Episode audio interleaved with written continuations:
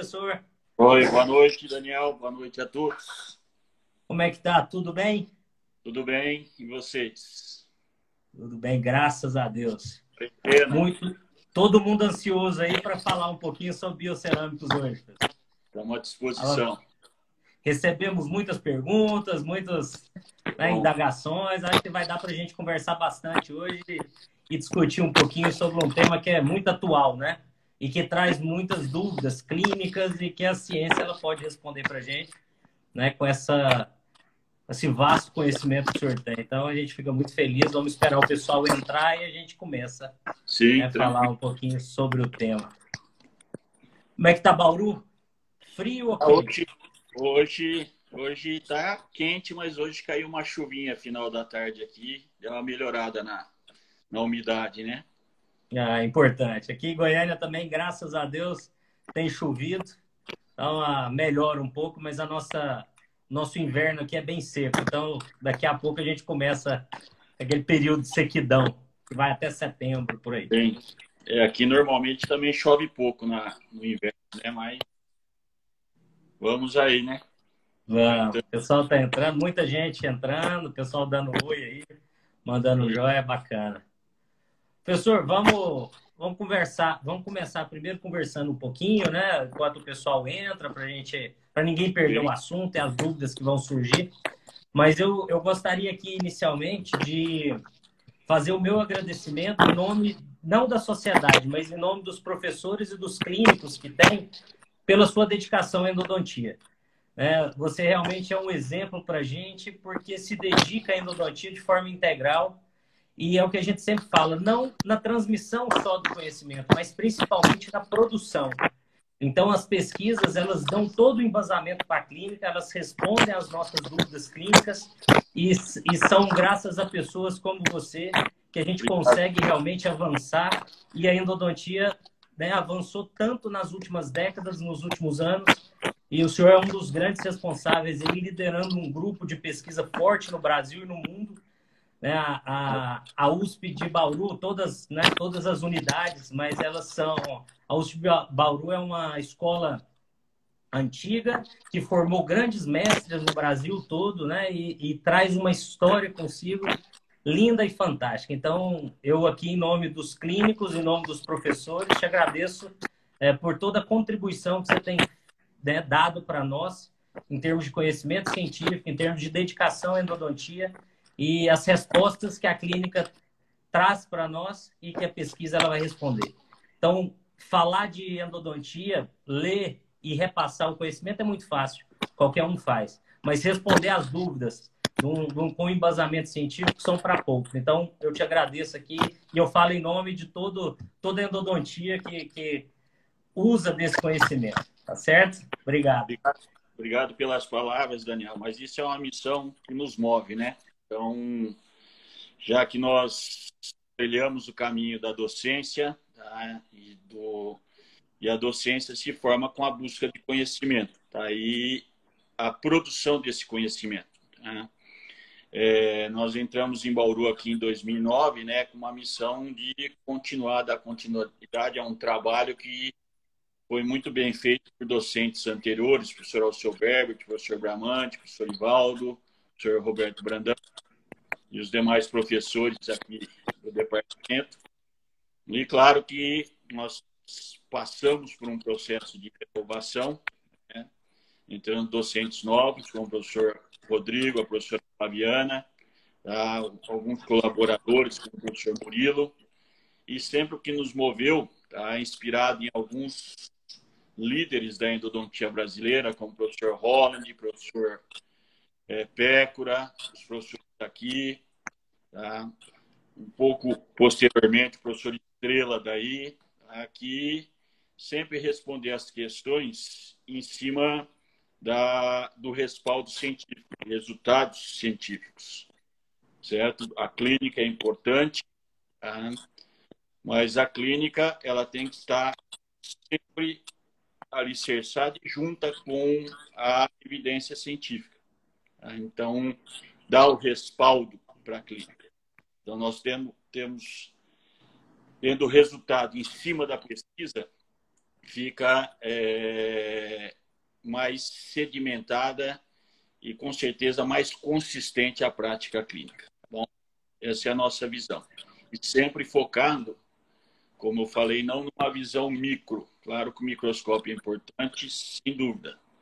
Mas tem uma visão macro, porque nós tratamos a saúde do paciente. Então, quando nós fazemos uma endodontia, nós não estamos só instrumentando e obturando um canal, mas nós estamos tentando promover uma saúde nesse paciente. Isso é o que nos move, tá? o bem do próximo e a saúde do próximo.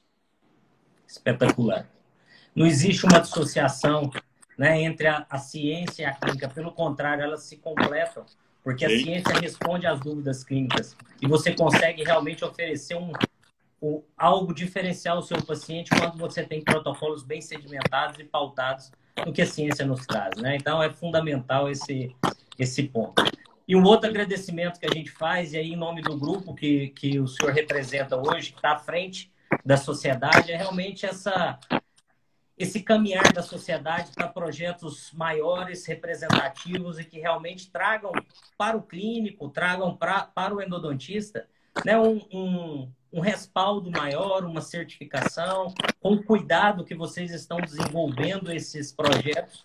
Então, eu também coloco aí essa, esse ponto como ponto fundamental dentro dessas, dessas duas gestões, iniciou uma agora né, à frente da sociedade. Hoje nós tivemos uma reunião muito produtiva, né? Professor Gavinho, professor Estrela. Então nós estamos conectados sempre aqui, o meu papel junto com o professor Estrela dentro do congresso, que nós vamos falar um pouquinho mais para frente, mas principalmente aí esse papel dentro da sociedade. Então, eu gostaria que o senhor também falasse um pouquinho sobre a sociedade, esses planos para o pessoal que está entrando, para que eles vejam realmente os horizontes que nós temos aí dentro da SBN. Bom, Daniel, nós estamos como presidente da sociedade, né? A sociedade, como todo mundo sabe, foi fundada ali em 2009, tá? Temos o primeiro presidente, o professor Machado. Aí, após a sua presidência, nós assumimos. E a sociedade teve, tinha como propósito só promover o congresso anualmente e nós, nos primeiros três anos, procuramos seguir essa, essa diretriz, mas também planejando, ah, conhecendo e planejando a sociedade para atividades futuras. Né? Tendo uma base, um norte, que é a Associação Americana de Endodontia, né? E os planos é, futuros, é, a gente sempre foi e continuar sendo continuará sendo o fortalecimento do, da endodontia brasileira, tá? no cenário da América Latina e no cenário mundial. Então, nós estamos com algumas é, propostas, né?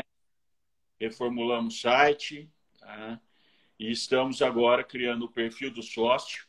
E o professor Celso Caldeira está é, coordenando uma comissão para nós iniciarmos o processo de certificação dos endodontistas brasileiros. Claro que isso não vai ser uma obrigatoriedade, nós não temos nem temos o poder de chancelar um especialista, mas sim de certificá-lo. E essa certificação, ela tem como propósito oferecer benefícios a esse sócio, também cobrar dele a participação em eventos e uma reciclagem constante ao que a sociedade, por meio de congressos, quais vão ser pontuados, e essa pontuação procurar ser é, apresentada a cada três anos para a, a, a, renovação dessa certificação. E com esse perfil do sócio também criar uma anuidade, né?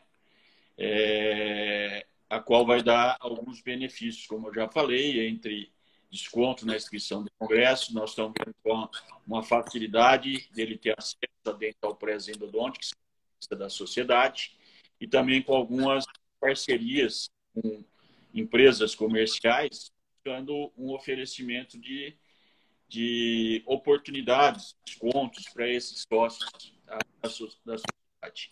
E também é, com projetos de criar eventos satélites da sociedade e levar alguns militantes em regiões distantes do Brasil para levar o conhecimento dessas regiões com financiamento da sociedade. Está sempre buscando que uma melhoria no conhecimento para oferecer uma endodontia de excelência, uma endodontia focada na promoção de saúde, Daniel. Fantástico. Como o senhor deixou claro, não é obrigatório, é algo né, optativo, mas que vai trazer para o clínico, para o endodontista, uma certificação de uma sociedade séria, representativa. Então, que ele vai poder colocar isso, nós vamos ter no site né, o nome dos, dos associados, o próprio paciente pode buscar esse conhecimento no site, vai ter a área do paciente. Isso é sensacional e, e parabenizo também vocês pela iniciativa. O pessoal perguntou eu aqui rapidamente para a gente encerrar esse assunto e já entrar no assunto principal, mas como se associa, né? como, como se tornar sócio. Então, esse ano, a, a anuidade ela já está inclusa dentro da, da, do Congresso, não é isso, professor? Então, fazendo adesão ao evento, você já tem já tem anuidade a... É, paga né, esse ano e a partir Sim, e aqueles profissionais que não forem ao Congresso, não tiverem a oportunidade, quiser se tornar sócio esse ano, vai ter no site da sociedade essa oportunidade de pagar essa anuidade, certo? Mas a gente está sempre é, estimulando a participação do Congresso e, como falou, eles fazendo adesão ao Congresso já está com a anuidade é, garantida desse ano de 2020.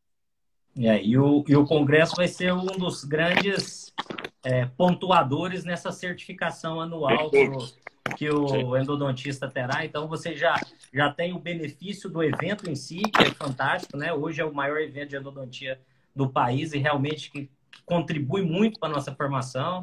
Você tem anuidade ali já inclusa, então são uma série de fatores que vão é, valorizar ainda mais a nossa atuação. Então, parabéns. Acho que a gente já pode lembrando só, Daniel, só para a gente fechar aqui, uh, o primeiro lote do Congresso né, foi prorrogado até o final de maio. Tá? Então, aqueles que não se inscreveram ainda está no, na, o primeiro lote, que vai se estender até o final de É, a data era até sábado passado, mas Isso. entendendo aí o momento que nós vivemos, né, um momento ímpar da história nossa, da, da humanidade, né? Então a gente solidarizando aí com todos nós, né, professor, com autorização, nós prorrogamos para final de maio, 31 de maio, então, esse primeiro lote, lote promocional, que é um valor realmente, é, considerando todas as atividades que nós teremos, e o site está já né, repleto de informações sobre isso, é, nós teremos aí um, um, um valor que vale a pena ser investido, principalmente por já contemplar também a anuidade da sociedade, então você tem uma série de, de benefícios aí. Então, até 31 de maio, nós mantivemos esse valor promocional é, para todos, todas as categorias, que é graduação, estudantes de pós-graduação e o profissional cirurgião dentista, né? Então, Sim. vai ser realmente nós estamos atentos, né? Como eu falei, reunidos. Hoje nós reunimos, toda segunda-feira a gente reúne para traçar os planos para o Congresso, mas é, ele já está realmente pronto, montado, e agora vamos aguardar só o caminho que a história vai nos, nos trazer aí, né? Exatamente. É. É, o pessoal está apertando o site, tem o, na bio do, da SBN, tem lá o Congresso, só clicar já abre a página direto. Direto. Professor, vamos, vamos entrar então no assunto, vamos. que acho que está todo mundo aguardando e querendo falar um pouquinho, né? Que são os materiais obturadores e especificamente os cimentos biocerâmicos. Nós tivemos aí a endodontia, ela vem vivendo uma revolução gigantesca em todas as áreas, né? Nós temos no preparo, no controle microbiano e agora no selamento do, dos canais reticulares também, uma novidade aí, um avanço. É, o cimento, ele, a gente nunca encontrou um cimento ideal, porque ele requer várias características, né? Para que se contemplem, para que você tenha um cimento que realmente vire é, algo a não ser mais discutido. E até hoje nenhum cimento contempla todas essas propriedades. Mas se a gente buscar assim, o que realmente o mais importante é um cimento que sele perfeitamente, que tem adesão, um, selamento hermético ou um, sel, um bom selamento do canal reticular e também que tem uma biocompatibilidade aos tecidos periapicais. É, e, e, nenhum cimento incluía todas essas propriedades de forma. Por isso se busca e se avança muito. E aí o biocerâmico surgiu com uma série de promessas, né? baseado aí num material já conhecido da endodontia, mas que trouxe aí uma, uma evolução ou algo novo. E eu queria que o senhor falasse rapidamente sobre essa evolução do biocerâmico. Onde surgiu, quando, no, quando eu digo isso, é baseado em qual material que nós temos, que o biocerâmico não é de agora, ele já existe, mas foi, é, foi evoluindo. Contasse um pouquinho dessa história para a gente desse material. Bom, Daniel, o cimento biocerâmico, o primeiro que tem foi o MTA, né? Que foi proposto na Universidade de Loma Linda pelo professor Torabinejá, com as duas publicações, as duas primeiras publicações ocorrendo em 93, né? Um trabalho em selamento de perfuração do Lee e outra do Watson também em obturações retrógradas. E depois se foi feito estudos tá? e a patente depois confirmou, aí tá? a própria bula do ProRoot MTA, que foi o primeiro que surgiu, que o principal componente dele era o cimento tipo Portland. Cimento de construção, aí inicialmente foi utilizado o cinza, que a patente do Torabine já era cimento cinza, Aí, buscando uma razão estética né, para esse material, aí foi proposto o branco, aí uma patente, uma outra patente do branco, tá, sob domínio da Carolina Primos, certo? Foi proposto a patente do cimento branco. E aí, com a, a identificação e trabalhos mostrando resultados semelhantes, um trabalho no Brasília Dental Journal 2001, trabalho do professor Holland, testando, comparando a resposta biológica do cimento é, Portland com o MTA, está mostrando resultados semelhantes. Depois nós publicamos alguns trabalhos avaliando contaminantes, como arsênico principalmente. O professor Gustavo de Deus também publicou alguns trabalhos nessa linha de contaminantes, a professora Camilleri, e mostrando que o Portland era o principal componente desse material e tinha uma similaridade muito grande em respostas físico-químicas e respostas biológicas. Aí um processo evolutivo sofreu nesse material com o advento depois do biodentine e outros materiais, em que utilizaram os principais componentes do cimento Portland, né, procurando eliminar alguns outros componentes, né, como aluminato tetracálcico, reduzir a quantidade desses componentes de mistura. Que aí começaram a surgir cimentos já utilizando silicato di e tricálcico, tá? agregado a um radiopacificador. O primeiro radiopacificador usado no MTA, no ProRoot e também no MTA da ANSES, foi o óxido bismuto. Depois, alguns cimentos mostraram alteração de cor, tá? Quando usado na região coronária, o MTA. Alguns agregavam que era devido ao ferro, mas depois se mostrou, tá? inclusive um estudo nosso também comprovou isso, o escurecimento estava relacionado ao óxido Inclusive, um trabalho com o Varasvami, não analisando o escurecimento, mas mostrava que o óxido também era um radiopacificador que tornava o cimento Portland mais poroso e menos resistente às forças compressivas. E aí, em 2009, nós publicamos um trabalho no Journal of Endodontics testando outros pacificadores, entre eles óxido de zircônio e tungstato de cálcio. E esses novos materiais que surgiram começaram a usar esses radiopacificadores, o óxido de zircônio e o tungstato de cálcio, alguns outros óxidos, como óxido de tantano, também é, tem sido utilizado como radiopacificador, buscando eliminar esse principal problema.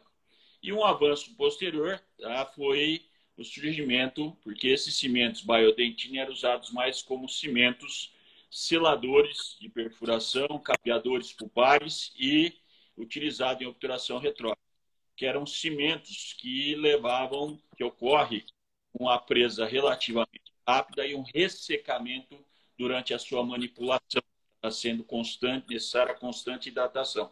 O que o impedia, embora alguns estudos usaram o MTA como material obturador. Tá? Então, a evolução tá, nesses novos materiais de silicatos foi aí usar o próprio silicato de tri, não mais o cimento Portland, a redução do tamanho de partícula, tá? Aqui o MTA ele tem um tamanho de partícula em torno de 40, 50 micrômetros e hoje esses cimentos novos chega abaixo de 10 micrômetros, algum 3 micrômetros de é, tamanho de partícula. Isso favoreceu uma maior homogeneização do material tá? e uma maior reatividade da superfície material.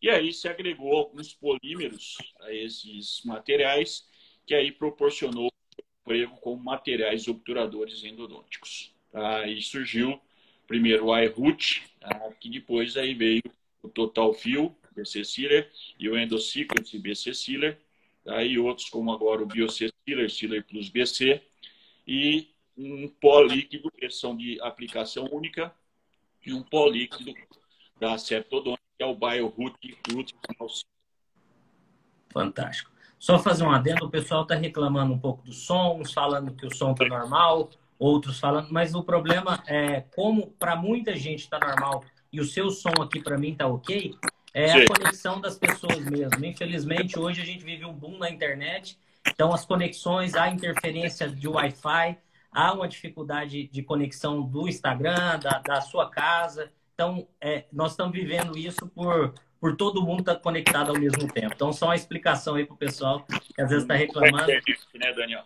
É, a internet, ela tá dando pau mesmo, porque infelizmente é, é todo mundo conectado ao mesmo tempo. Mas Sim. a minha conexão com o senhor está normal, estou te escutando. Então, provavelmente é das pessoas que tem a. Pode estar, chegar mais perto do modem, fazer alguma outra conexão. Sim. Várias dúvidas surgiram, e como a gente falou em propriedades físicas e propriedades biológicas, nós vamos abordar um pouquinho agora, inicialmente, as propriedades biológicas desses materiais. E surgiram dúvidas em, em relação à biocompatibilidade desses materiais e como o organismo responde em casos de extravasamento, por ser um material, na maioria das vezes, fluido. E esse risco pode acontecer. Queria que o senhor falasse um pouquinho sobre o que, que a ciência hoje nos mostra. Tá. É, com relação à biocompatibilidade, tá? esses cimentos, como todos sabem, ele tem a sua biomineralização, né? E isso é em decorrência da produção de hidróxido de cálcio durante a sua presa, a sua reação de presa. Porque quem promove a reação de presa desse material, principalmente, é o silicato de hidri e tri e dicálcico. E dessa reação de hidratação do silicato de tricálcico, o produto dessa reação é um produto que chama portlandita, nada mais é do que o hidróxido de cálcio, tá bem? Então aí promove a biomineralização. Embora seja material que tenha biocompatibilidade, tá? já mostrado até com capacidade de formato tecido mineralizado sobre a superfície, como um trabalho em campo de já mostrou isso, depois um trabalho do professor Pedro Bernabé também em Cuba, que ele publicou em Brasília dentro da turma, que é a tese do Morante.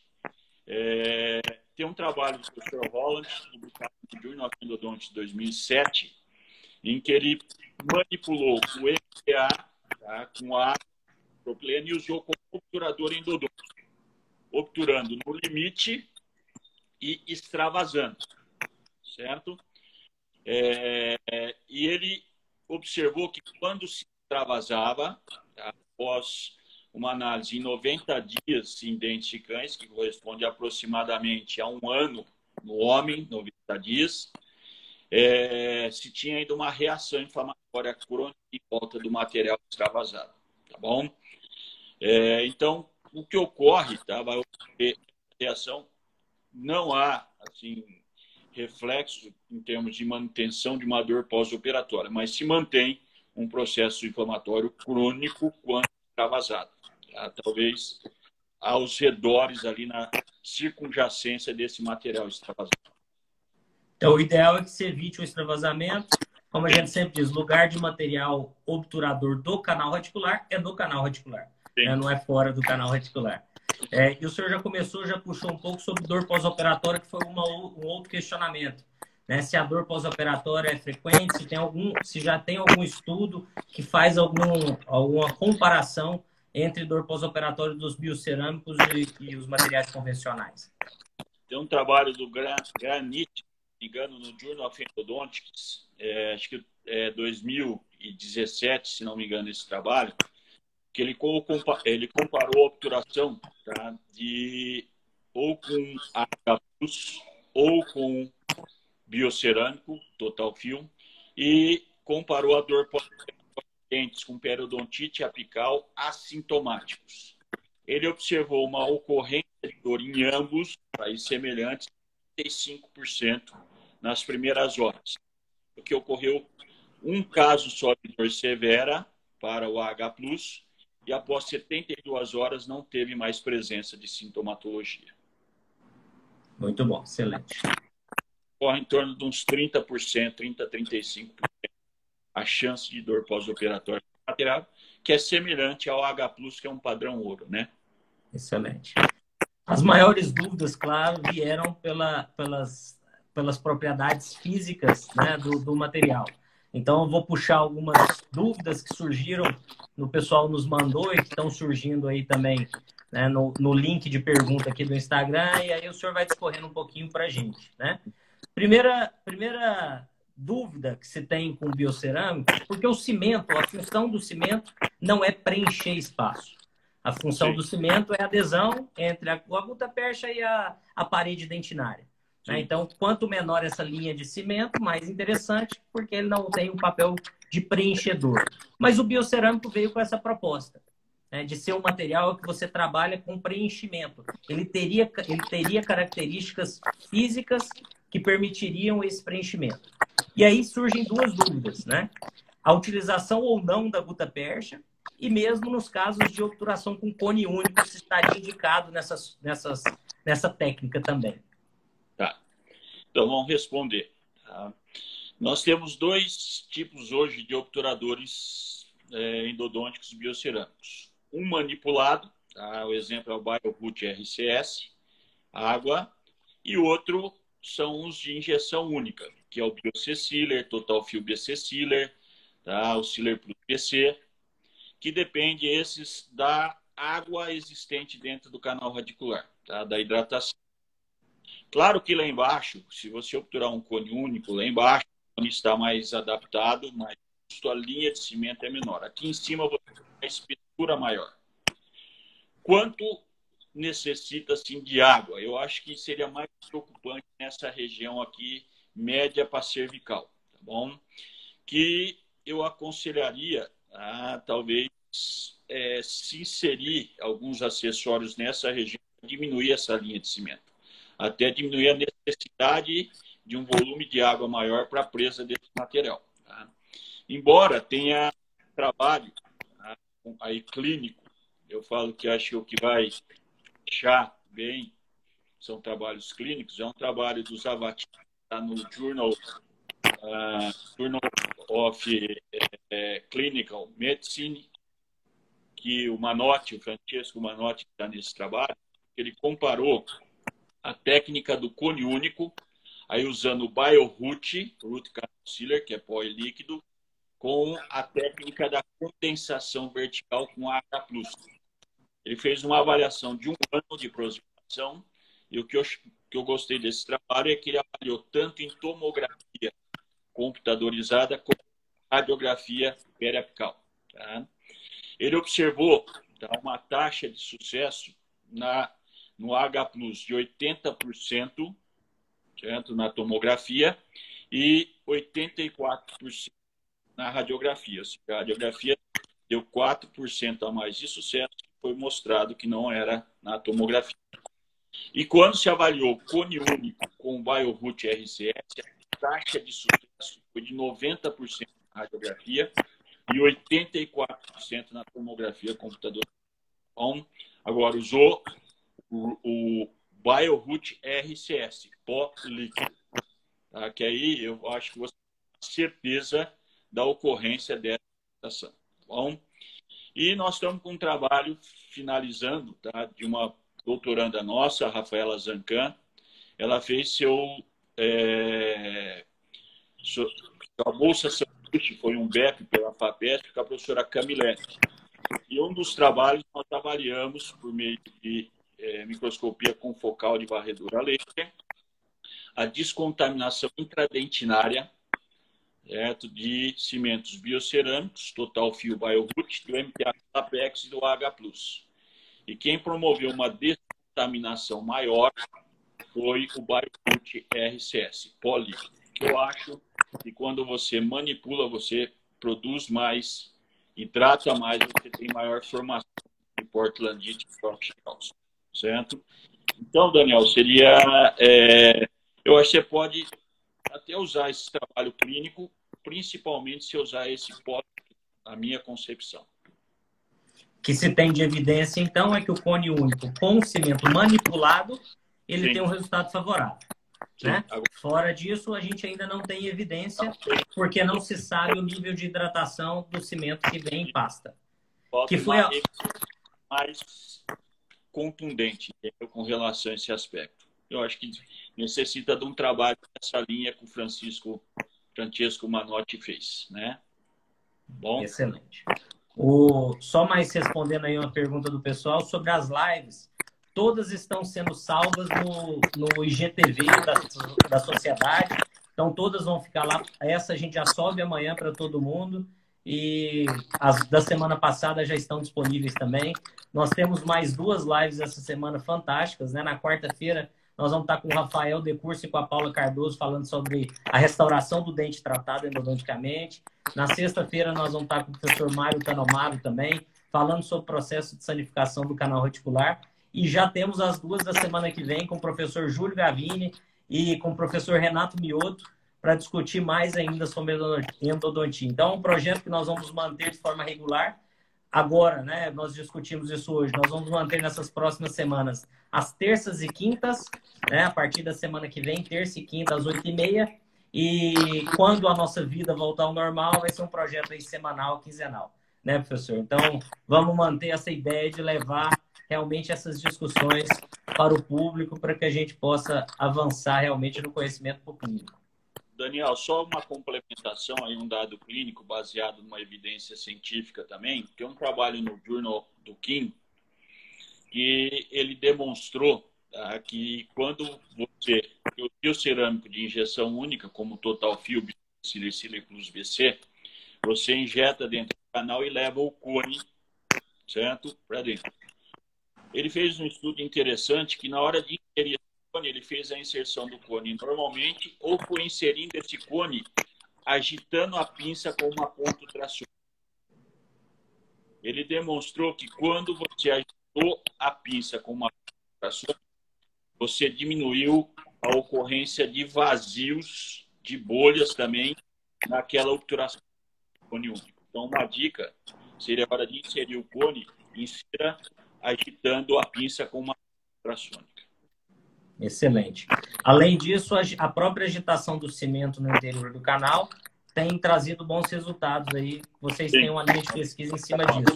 Eu podia falar um pouquinho sobre isso, então, a utilização do ultrassom no cimento obturador. Tá, isso foi uma ideia, tá? Que nós fizemos uma dissertação de mestrado de um orientado nosso, que hoje é professor na Federal em Alfenas, o Bruno Guimarães, tá? em que nós propusemos a agitação de cimentos de resina epóxica, né? que demonstrou nesse trabalho a ocorrência de vazios na interface, cimento e parede dentinária e maior penetração do cimento intradentinário. Depois, na dissertação de mestrado do Murilo, tá, que foi orientado pelo professor Clóvis, nosso nós mostramos também com a H+, que quando se agitava com o traço, aí trabalhando em dentes com complexidade, com presença de istmo, nós evidenciamos uma menor ocorrência de vazios, certo? Nessa obturação, melhor preenchimento de istmo com agitação a H+, certo? Então, com cimento de resina epóxica, essa agitação promove um melhor preenchimento e uma melhor penetração intradentinária. Agregado a isso, tem um trabalho no International Endodontic Journal do Paul que fez seu doutorado em Ribeirão Preto, sob orientação do professor Manuel é, Souza Neto, e que está a participação do professor Estrela nesse trabalho.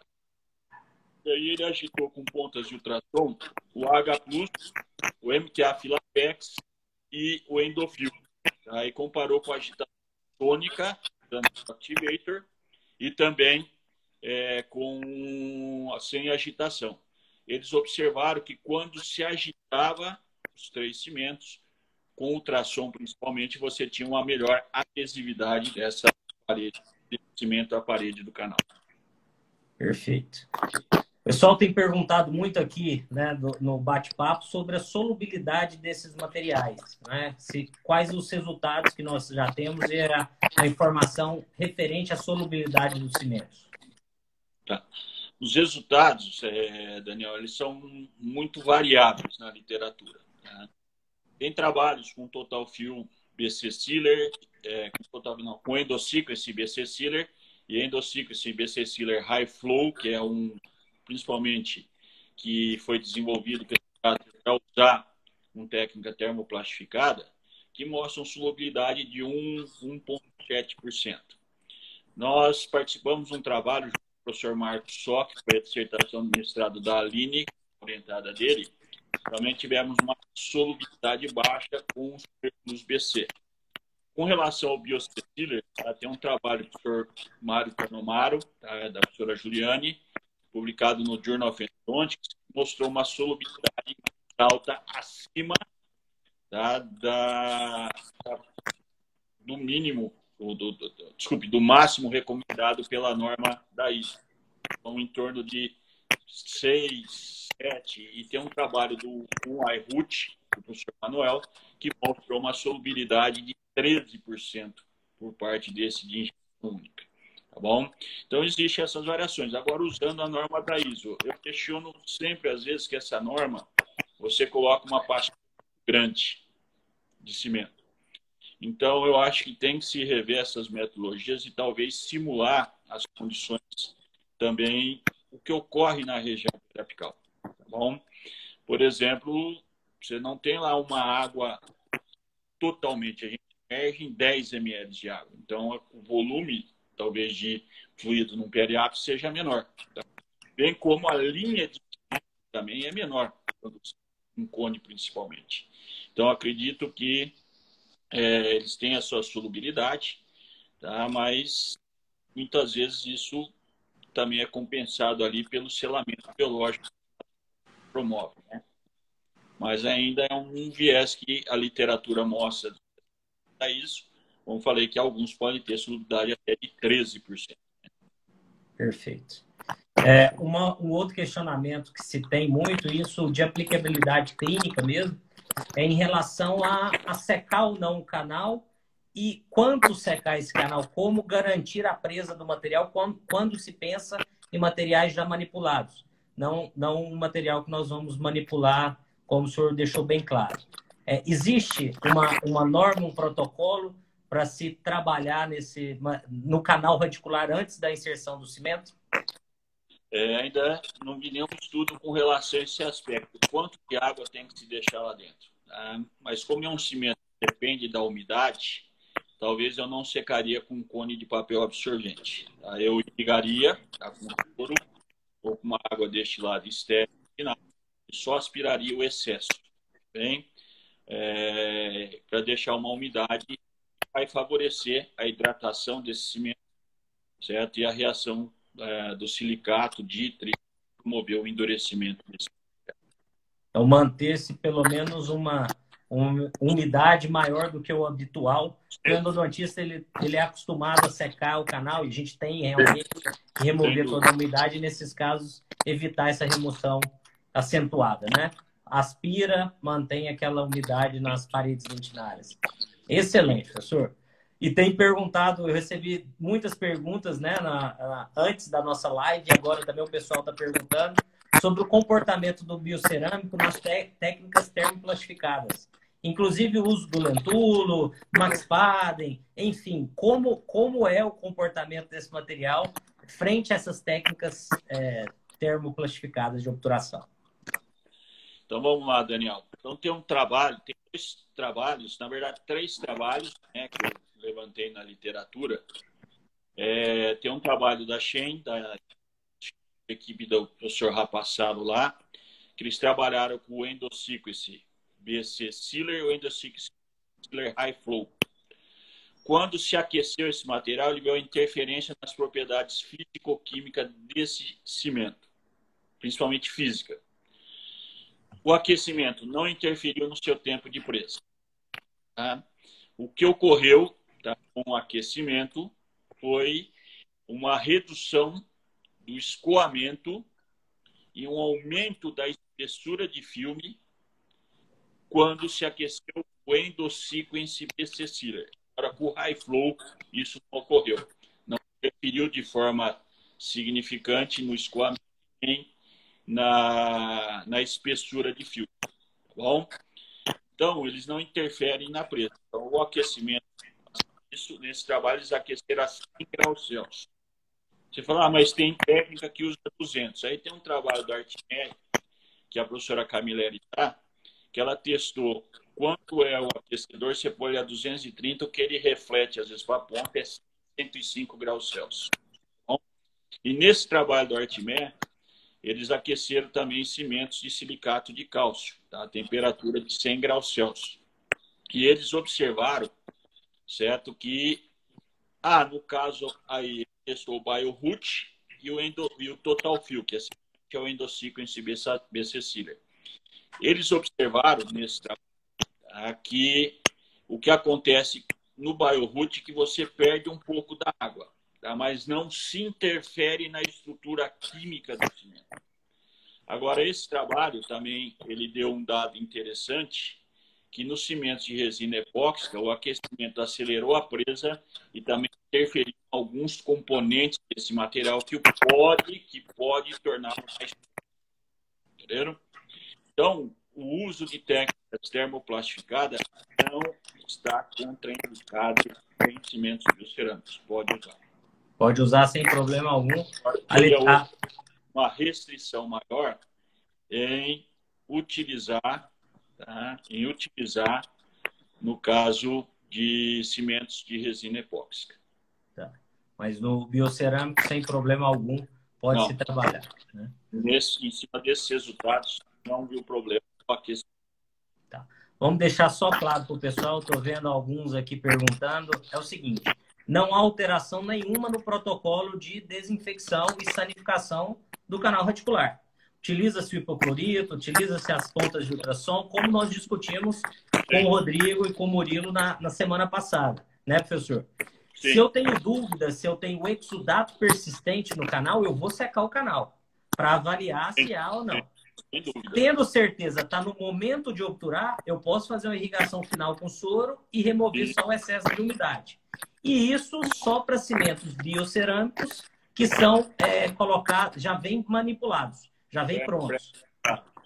Todos os outros cimentos e mesmo os biocerâmicos pó líquido, eu posso secar o canal, devo secar o canal e utilizar canal seco.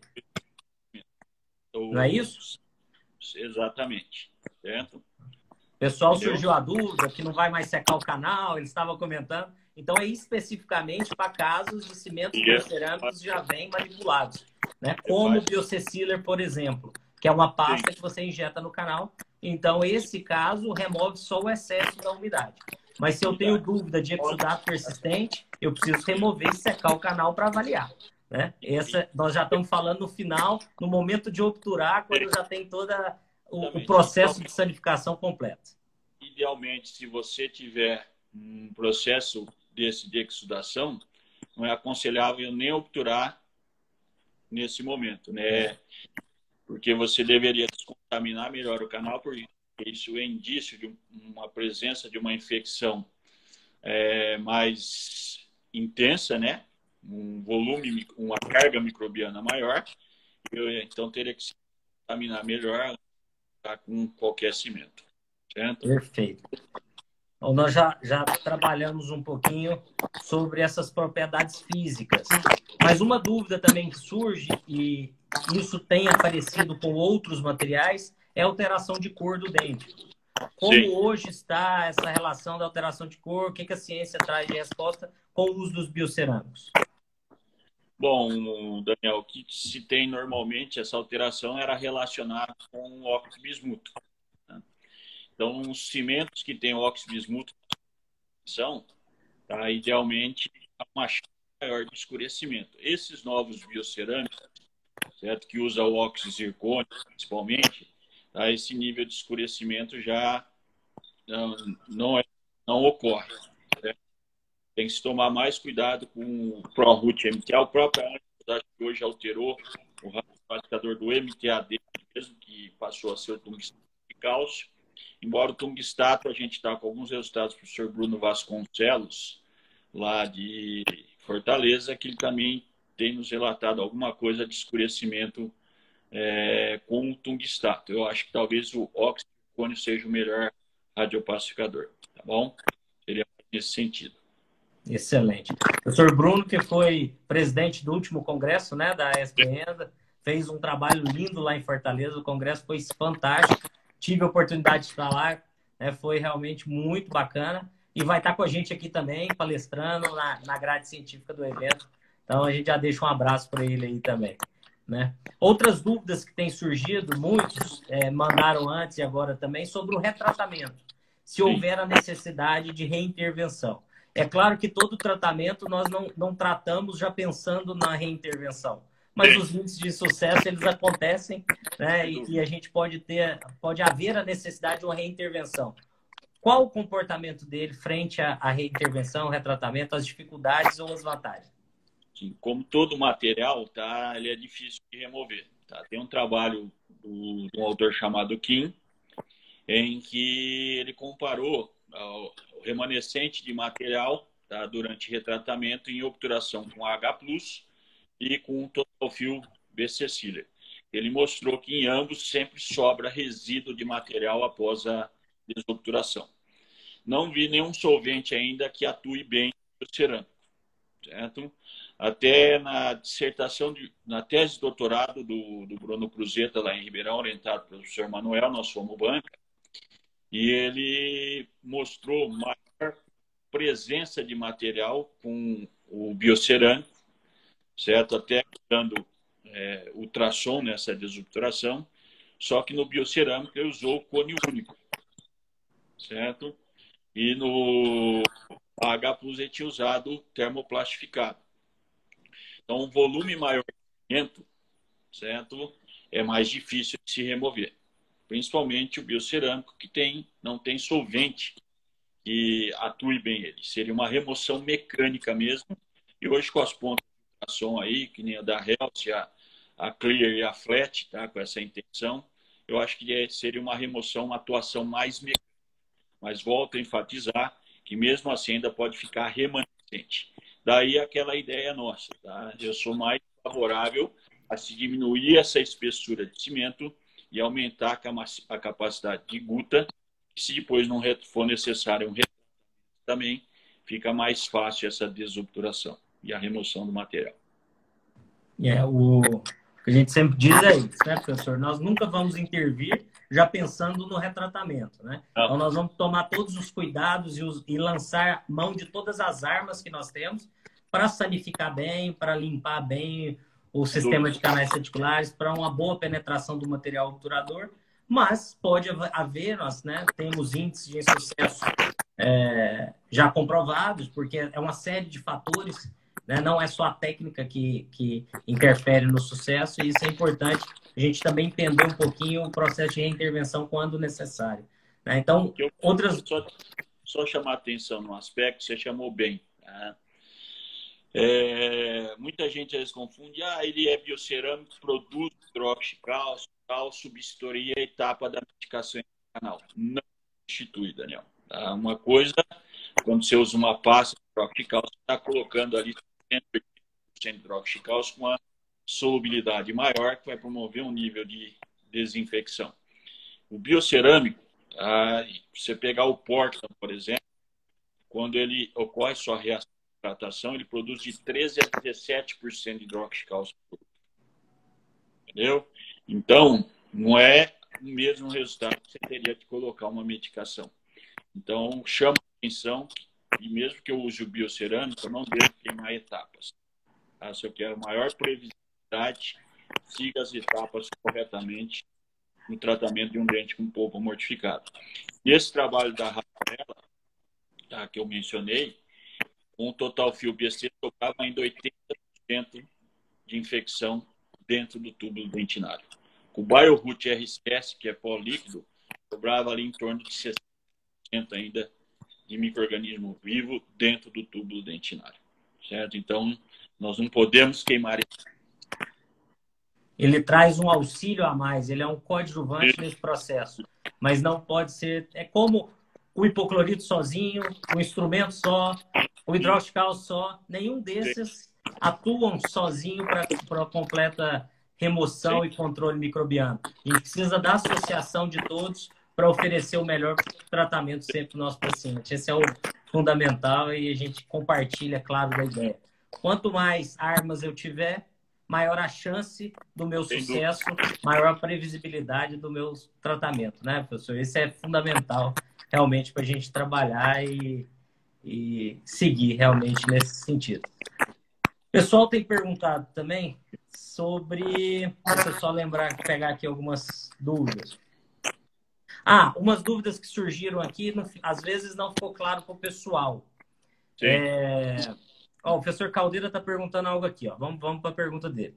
Vocês acham que o futuro da obturação será um cimento nanoparticulado com células inferenciadas em gel, algo assim? Sair um pouco da gutapercha do cimento e ir para algo mais...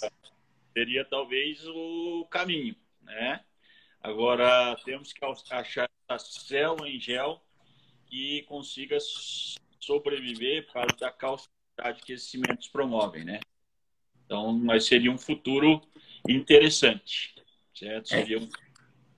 E principalmente que seja possível trazer isso para a realidade dos clínicos, né? Essa é a grande dificuldade que às vezes se tem na pesquisa e no desenvolvimento de produtos. Você até trabalha um produto ou algo novo, mas que se, se afasta muito da realidade do clínico, em termos de custo, em termos de manipulação, armazenamento, né? Então a gente tem essas dificuldades e, e até, até se tornar algo plausível e, e de fácil acesso ou acesso para todos, isso fica um pouco mais difícil de se trabalhar. Né? Exatamente, sem dúvida. E ainda essa é uma desvantagem dos biocerâmicos, né? Um custo elevado, né, Daniel? É. O melhor tratamento, o, melhor material obturador é a polpa. Né? Então, Sim. tudo que a gente fizer para manter aquele tecido viável né, é fundamental. E, e por isso sempre trabalhar sempre na prevenção. Mas quando necessário, hoje nós temos materiais que vão avançando e evoluindo. Outra dúvida que ficou o pessoal que eu vi aqui nos comentários é, é em relação a não usar cone de gota percha. Existe alguma indicação de preenchimento só com material obturador ou não, professor? Daniel, assim, eu, eu sempre proponho assim, o uso do cone de gutapercha. No caso, hoje, abraço cone biocerâmico tá, para ser usado com o próprio é, BC Sealer Endosequence, tá bom? É, que eles desenvolveram junto, até para usar em conjunto, tá? que ele tem, é, tem partículas de silicato de cálcio na sua composição para ser usado com endociclus BC High Flow. É, tem um outro cone que foi desenvolvido, que chama C-Point, que é um cone que com a presença de água ele expande. Tá? Um polímero que ele expande. Que a proposta inicial cuidado com esses materiais biocerâmicos. Mas quando veio aqui até o Martin Levin, que era o divulgador desse cone, ele chegou em ele conversou com o Bruno lá de Vasconcelos, ele foi visitar o Bruno, depois o Bruno foi para nos visitar, e o material dele precisa de água, esse cone, para expandir. Eu falei, o senhor está usando um cimento de uso único, que precisa de água para endurecer, não vai sobrar água para o cone. Tá? Então, esse cone talvez tenha resultados bons se usar um cimento pó líquido tá bom? Aí talvez sim, mas ainda nós não temos dados especificamente avaliando isso. Tá? Nós trabalhamos, temos um cimento desenvolvido junto com o Bruno Vasconcelos e com o professor de Química de Fortaleza.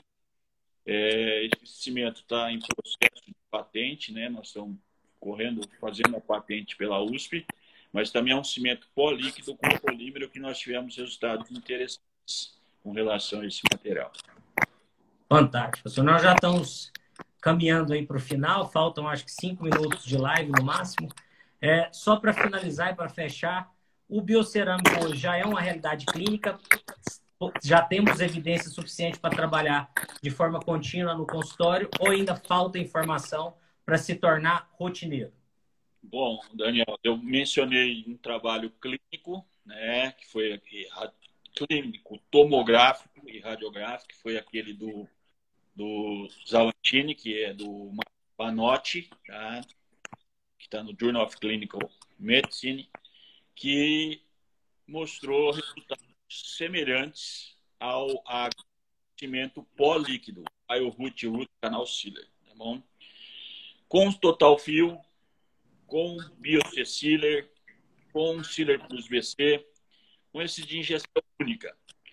Eu acho que ainda tem estudos sendo desenvolvidos, estudos físico-químicos, como eu falei para você, os trabalhos são um pouco ainda é, conflitantes, alguns mostram solubilidade alta, acima de 3%, outros baixa, entre 1 e 1,7%, certo? Esses, esses trabalhos que usam norma da ISO avaliam pós-preço desse material, certo? Esse cimento de injeção única, às vezes pode demorar tempo para tomar presa e nessa reação de presa a solubilidade pode ser mais alta, tá bem? Eu acho que esses de injeção única ainda falta uma comprovação e uma avaliação clínica longitudinal tá? para ver realmente a sua taxa de sucesso, mais ou menos no molde desse trabalho de um trabalho tomográfico. Tá? Em termos de nossa filosofia de indicação, tá? nosso cimento ainda, que a gente usa de rotina, é um cimento de resina epóxica. Tá? O H+, tem o C+, aí alguns que tem no mercado, né? Esses biocerâmicos, principalmente pelo custo, eu acho que tem que ser usado em situações especiais, perfuração, certo? É... É... reabsorções. Então, algumas questões clínicas que você necessite de um material que tenha uma biocompatibilidade, talvez seria a indicação deles. Não substituir na clínica de rotina. Rotineiramente, ainda usaria cimento de resina epóxica. Sensacional. É, no congresso aqui nós vamos falar muito sobre biocerâmicos, né? Já, já recebi os temas das palestras de vários professores e alguns estão abordando esse tema em diferentes visões. E eu tenho certeza que aqui nós vamos poder ter um momento muito rico de discussão também. E outras lives, surgiram muitas, muitas perguntas, inclusive no trauma, a gente pode abordar isso numa live futura e falar sobre esses temas para a gente manter o período aí. Então, queria agradecer, queria que o senhor fizesse um fechamento aí em relação à nossa live, que realmente foi riquíssima. Né? O senhor tem um conhecimento amplo, vasto sobre o assunto e tenho certeza que contribuiu de forma fantástica para todos nós. Bom, Daniel, primeiro eu gostaria de agradecer o convite, né?